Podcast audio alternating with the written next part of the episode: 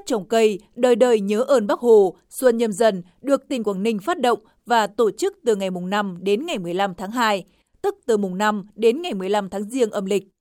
Bên cạnh việc triển khai trồng cây, tạo cảnh quan tại các đô thị, khuôn viên cơ quan, các đơn vị và địa phương lồng ghép tổ chức kế hoạch trồng cây gỗ lớn, cây bản địa như lim, rồi, lát, đảm bảo hết quý 1 năm 2022, thực hiện trồng 1.500 ha gắn với tuyên truyền, vận động nhân dân nâng cao nhận thức, ý thức về bảo vệ rừng, bảo vệ môi trường, bảo tồn thiên nhiên.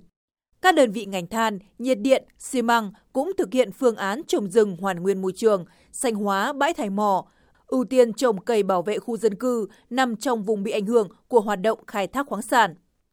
Hoạt động trồng cây mùa xuân không chỉ hưởng ứng đề án trồng 1 tỷ cây xanh của Thủ tướng Chính phủ, mà còn nhằm thực hiện thành công mục tiêu trồng mới ít nhất 2.500 hectare lim, rổi, lát trên địa bàn tỉnh Quảng Ninh trong năm 2022, phấn đấu nâng lên 5.000 ha vào năm 2025.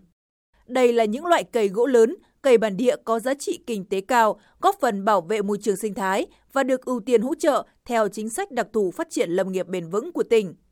Hiện, mỗi năm tỉnh Quảng Ninh có hơn 10.000 hecta rừng được trồng mới, tỷ lệ che phủ rừng đạt trên 55%, đứng thứ 14 trên 63 tỉnh, thành phố trong cả nước.